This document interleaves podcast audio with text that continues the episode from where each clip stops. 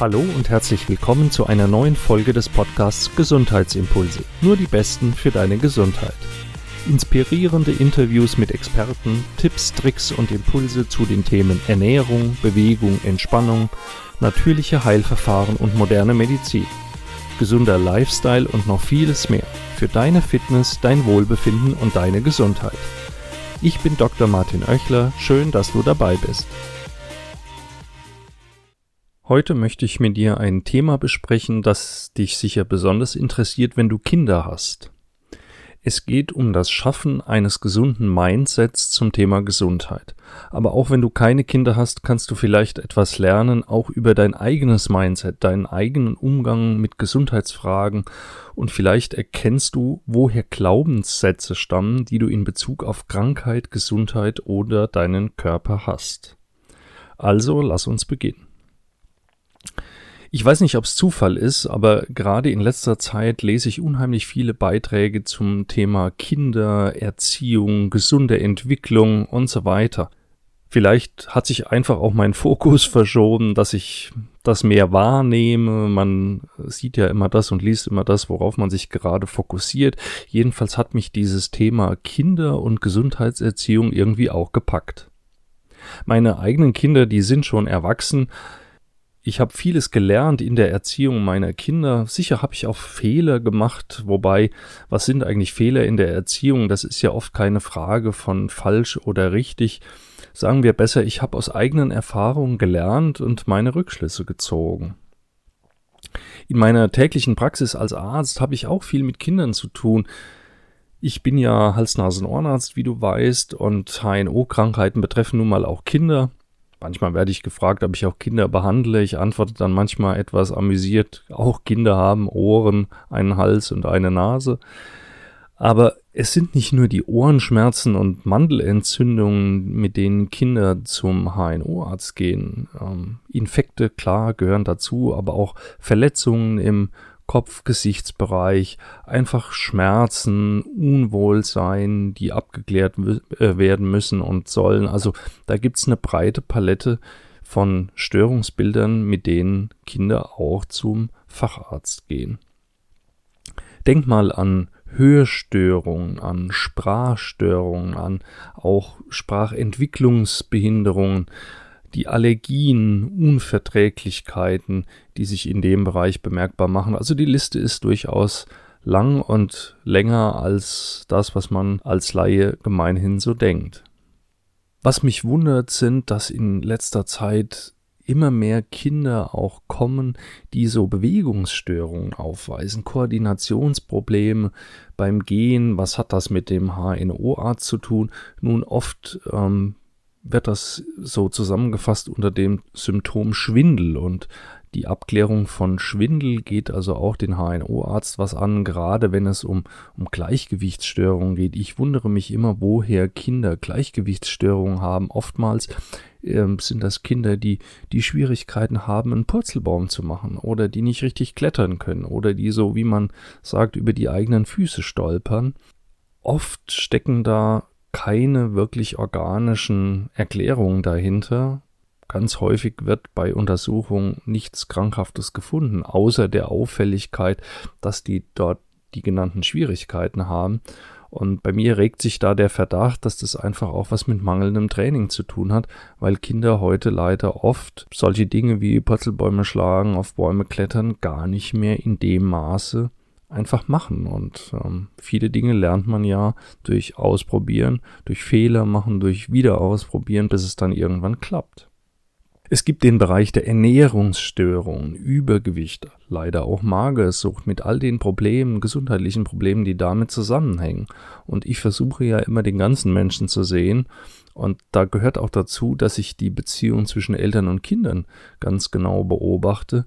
Und hier kann man oft einen sehr unterschiedlichen Umgang mit den Kindern beim Arztbesuch ähm, erkennen, auch die Art und Weise, wie Symptome dargestellt werden, wie sie bewertet werden, wie Eltern mit Krankheiten, Symptomen und auch Therapien bei ihren Kindern umgehen. Und das erinnert mich auch immer wieder an meine eigene Kindheit und wie dort mit Krankheiten umgegangen wurde. Ich bin auf dem Lande aufgewachsen in einem kleinen Dorf und dort gab es nur einen Hausarzt.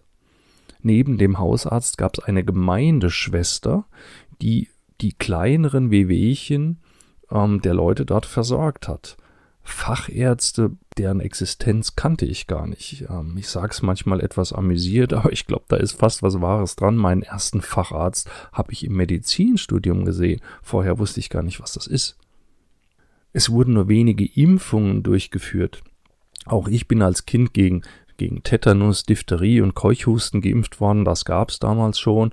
Und ähm, Anfang der Ende der 60er, Anfang der 70er Jahre, da wurde noch gegen Pocken geimpft und ganz großes Thema war damals die, die Schluckimpfung gegen ähm, Kinderlähmung, gegen Polio. Auch das gab es schon. Aber die Diskussion, die heute geführt wird, ähm, Impfung gegen Masern, Mumps, Rödeln, Windpocken, das gab es damals noch gar nicht. Ich habe diese Kinderkrankheiten alle selbst durchgemacht. Und ohne jetzt hier auf die Impfproblematik näher eingehen zu wollen, geht es mir eher darum, wie wurde damals mit dieser Krankheit umgegangen, wenn sie denn mal eintrat. Und das ist eben auch sehr, sehr wichtig. Auch der Umgang mit der Impfung an sich, um Impfreaktionen zu vermeiden, ist wichtig. Natürlich soll man Kinder nur im völlig gesunden Zustand impfen. Sie brauchen hinterher die Schonung, die Ruhe. Eventuell sollten sie nicht in die Schule oder in den Kindergarten gehen, vielleicht Bettruhe einhalten. Leichtes Fieber, was nach einer Impfung auftreten kann, das muss man dann auch mal zulassen. Und wenn so eine Krankheit eintritt, wie gesagt, ohne jetzt diese Impfdiskussion hier näher zu beleuchten, aber nehmen wir mal an, ein Kind erkrankt an so einer Kinderkrankheit, dann ist es wichtig, dass sie Ruhe, Ruhe, Ruhe bekommen, dass sie vielleicht im Bett bleiben, dass man das Zimmer abdunkelt, dass man mit Hausmitteln wie Wärme, Kälte, mit kalten oder warmen Wickeln sie behandelt. Man kann mit Kindern inhalieren, man kann ihnen Tees zum Trinken geben. Leichte Kost, Schonkost, das ist heute kaum noch ein Thema. Viele Leute wissen gar nicht, was man damit meint, wenn man von Schonkost spricht. Also ich habe als Kind solche Dinge wie Haferschleim bekommen oder eine leichte Suppe. Es wurde darauf geachtet, dass man genügend trinkt und mit diesen Hausmitteln kann man eben auch schon viele Folgestörungen, Folgeerkrankungen abwenden. Wenn, wenn ich als Kind eine Grippe hatte, erkältet war, Schmerzen hatte, dann war immer erstmal Ruhe angesagt. Man hat sich hingelegt, man ist im Bett geblieben. Dann wurden die genannten Hausmittel angewendet und wichtig ist auch die Zuwendung. Zum Arzt gegangen ist man in meiner Kindheit höchst selten. Wenn also irgendeine Krankheit auftrat, dann hat man vielleicht die Großeltern befragt nach deren Erfahrung, was man da so tun kann. Wenn die nicht weiter wussten, dann war die nächste Anlaufstelle die Gemeindeschwester, die gefragt wurde. Und wenn die nicht weiter wusste, was in meiner Erinnerung selten vorkam, dann hat die an den praktischen Arzt verwiesen, zu dem man dann ging zur Behandlung. Facharzt, Krankenhaus, das waren die allerletzten Mittel bei wirklich bedrohlichen Krankheiten. Und dieses Verhalten hatte einen großen Effekt, was das Mindset, die innere Einstellung im Umgang mit Krankheiten angeht. Und was das für deinen Umgang mit Kindern bedeutet, darauf kommen wir noch zu sprechen.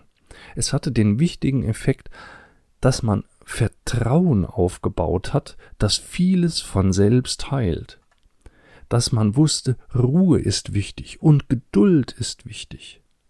Man bekam Zuwendung im Krankheitsfall. Es, es gab den Begriff des Krankenbesuches, auch den habe ich seit Jahren nicht mehr gehört. Was bedeutete das? Nachbarn, Freunde, Verwandte, die haben einen besucht, wenn man krank war. Wenn man zu Hause im Bett lag mit einer Grippe, dann, dann kam der Krankenbesuch. Klar hatten die wahrscheinlich auch Bedenken, dass sie sich nicht anstecken, dann wurde eben eine hm, gewisse Distanz eingehalten, aber wirklich ein Krankenbesuch, um dem Kranken Zuwendung und damit auch wieder Vertrauen zu geben, dass das, das wird schon wieder. Gibt's das heute noch? Also ich höre das höchst selten. Jedenfalls diese gelebte Tradition existiert in diesem Maße, glaube ich, nicht mehr. Vielleicht, wenn jemand im Krankenhaus liegt. Aber wann hast du zum letzten Mal einen Freund, einen Verwandten zu Hause besucht, wenn der krank war? Niemand zweifelt heute, dass diese Faktoren Vertrauen, Zuwendung, dass diese Faktoren für eine Heilung wichtig sind. Und warum haben wir sie dann vergessen? Warum machen wir das nicht mehr? Schließlich hat das Verhalten bei Krankheit und Gesundheitsverhalten, das hat was mit Prägung zu tun. Die ältere Generation hat eine Vorbildfunktion. Die Eltern haben eine Vorbildfunktion. Die primären Gründe, warum man medizinische Hilfe, ärztliche Hilfe in Anspruch nimmt, waren früher Schmerzen. Wenn was wehtat, wenn man eine Verschlimmerung der Symptome trotz der angewendeten Hausmittel bemerkt hat, wenn irgendwie bedrohliche Zustände aufgetreten sind. Heute ist das anders. Heute führt Angst zum Arztbesuch, die Verwirrung durch die Informationsflut mit zum Teil ganz widersprüchlichen Aussagen, dass Leute sagen, ich habe nachgelesen, ich habe gehört, ich bin jetzt völlig verwirrt, das hat meine Angst noch verstärkt. Auch die Ungeduld, dass viele Sachen nicht schnell genug wieder geregelt werden, das führt heute zum Arzt. Da haben sich die Motivationen, ärztliche Hilfe, medizinische Hilfe im Allgemeinen in Anspruch zu nehmen, nach meiner Erfahrung gewandelt aber auch diese mangelnde Zuwendung. Man hat niemanden im direkten Umfeld, den man fragen kann, wie früher die Großeltern, Oma, Opa wussten oft Rat. Das fällt heute oft weg. Aber kommen wir jetzt mal zurück zum eigentlichen Thema. Stell dir mal vor, dein Kind oder das Kind deiner Freunde, was du gerade beaufsichtigt, fällt hin und schlägt sich das Knie auf. Das Knie blutet, das Kind fängt an zu weinen. Wie reagierst du in so einer Situation? Reagierst du panisch, hektische Betriebsamkeit? Schimpfst du wegen der Unachtsamkeit des Kindes? Läufst du und holst ein Pflaster und gibst dem Kind so schnell wie es geht, irgendwelche Arnika-Kügelchen oder noch besser, gibst du gleich Schmerzmittel, packst du die große Desinfektionsmittelflasche aus und machst einen großen Verband oder schnappst du das Kind und fährst sofort zum Arzt, am besten zum Röntgen oder ins Krankenhaus. Die Palette der Verhaltensweisen ist in solch einem Falle groß. Du schmunzelst jetzt darüber? Keineswegs. Alltag in einer Arztpraxis. Und warum reagieren Menschen so, wie sie dann reagieren? Vielleicht, weil sie es selbst so gelernt haben, weil sie es selbst so erfahren haben, durch Prägung. Vielleicht haben sie sich dieses vermeintliche Wissen, wie in so einer Situation reagiert werden soll, angelesen, irgendwo anders gelernt. Sicher steckt dahinter immer eine ehrenhafte Motivation. Das ist auch nicht mit falschem oder richtigem Verhalten zu werten. Aber die Frage ist, was vermittelst du da mit dem Kind? Vermittelst du, du brauchst jetzt schnell Hilfe von außen, indem du Medikamente gibst, indem du gleich zum Arzt läufst, indem du ins Krankenhaus fährst? Damit vermittelst du natürlich so ein Gefühl der Hilfsbedürftigkeit oder noch drastischer ausgedrückt der Hilflosigkeit. Was wäre die Alternative?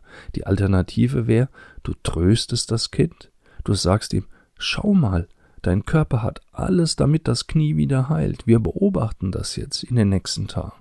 Toll, schau mal großartig, was dein Körper alles kann. Das Knie heilt ganz von selbst. Was würdest du damit vermitteln? Du schaffst Vertrauen in die Selbstheilungskräfte. Du vermittelst dem Kind, dass es unabhängig von äußerer Hilfe ist. Du vermittelst die Stärke, dass sein Körper das schon schafft. Du kannst sagen, wenn wir jetzt ein Pflaster draufkleben, bleibt die Wunde sauber und heilt noch besser. Dann stärkst du sein Wissen und sein Vertrauen in die eigenen Kompetenzen, hier selbst etwas tun zu können, damit das wieder heilt. Die Wirklichkeit sieht oft genug anders aus und das sehe ich oft in meiner Praxis. Nehmen wir mal an, dass das kleine Kind stürzt in der, in der Kita, hat eine kleine Wunde, klagt über Schmerzen. Was geschieht dann oft? Die Mutter wird angerufen am Arbeitsplatz, dass ihr Kind verletzt in der Kita ist und hier weint. Dann eilt die Mutter aus dem Büro in die Kita.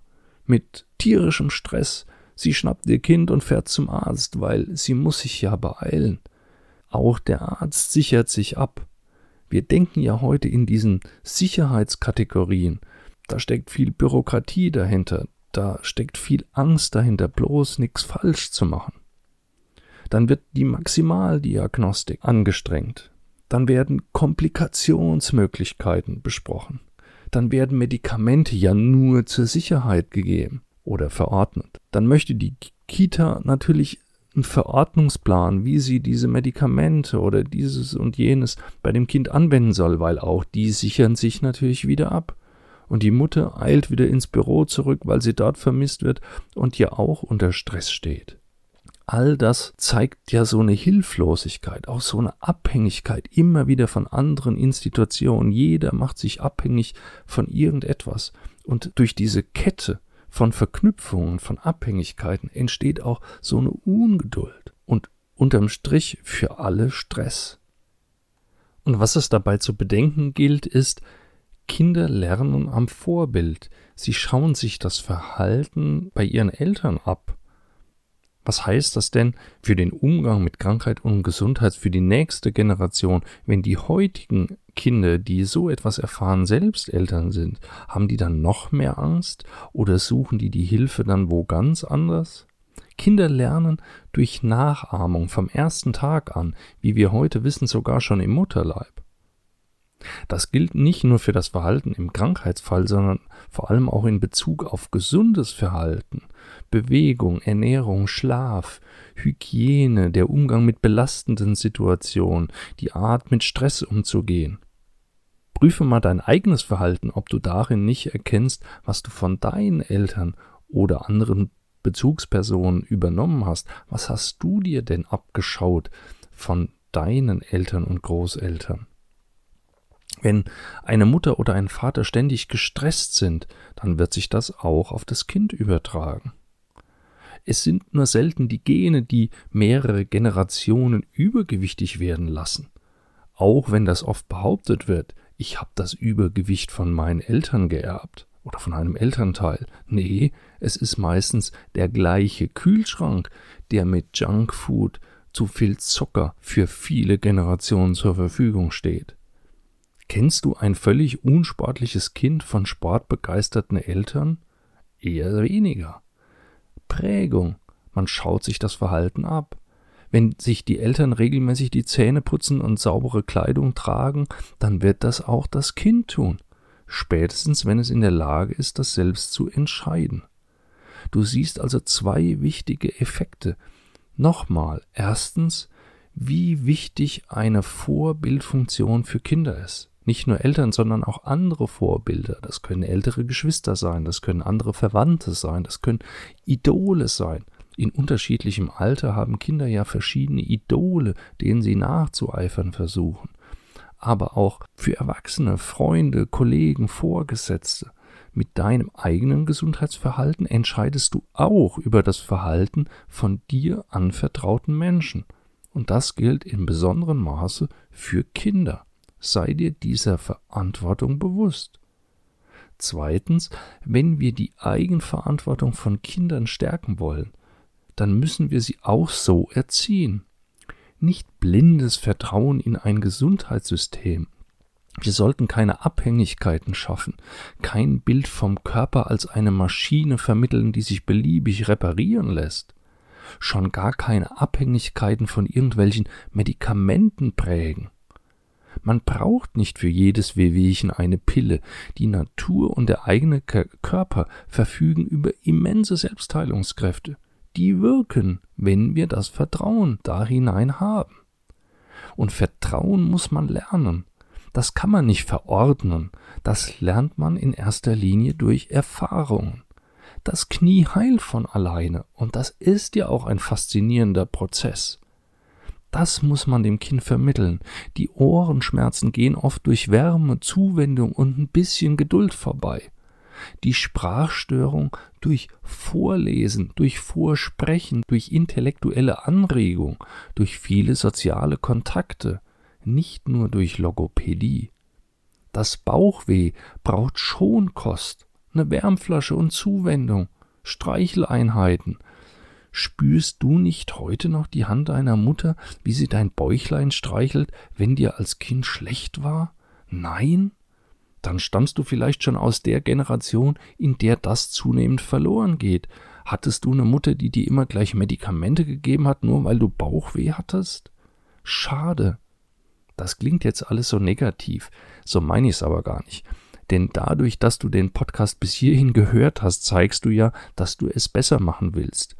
Du holst dir die Gesundheitsimpulse, damit wir alle, auch die nächste Generation, gesund und glücklich leben können.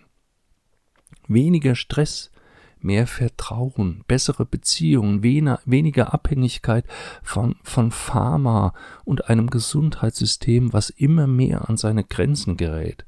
Wir rufen nach immer mehr Geld, nach mehr Personal, nach noch mehr Forschung. Sicher ist das alles wichtig und richtig, aber wir benötigen unbedingt wieder weniger Angst und mehr Vertrauen in den eigenen Körper und eine gesunde Beziehung zu uns selbst.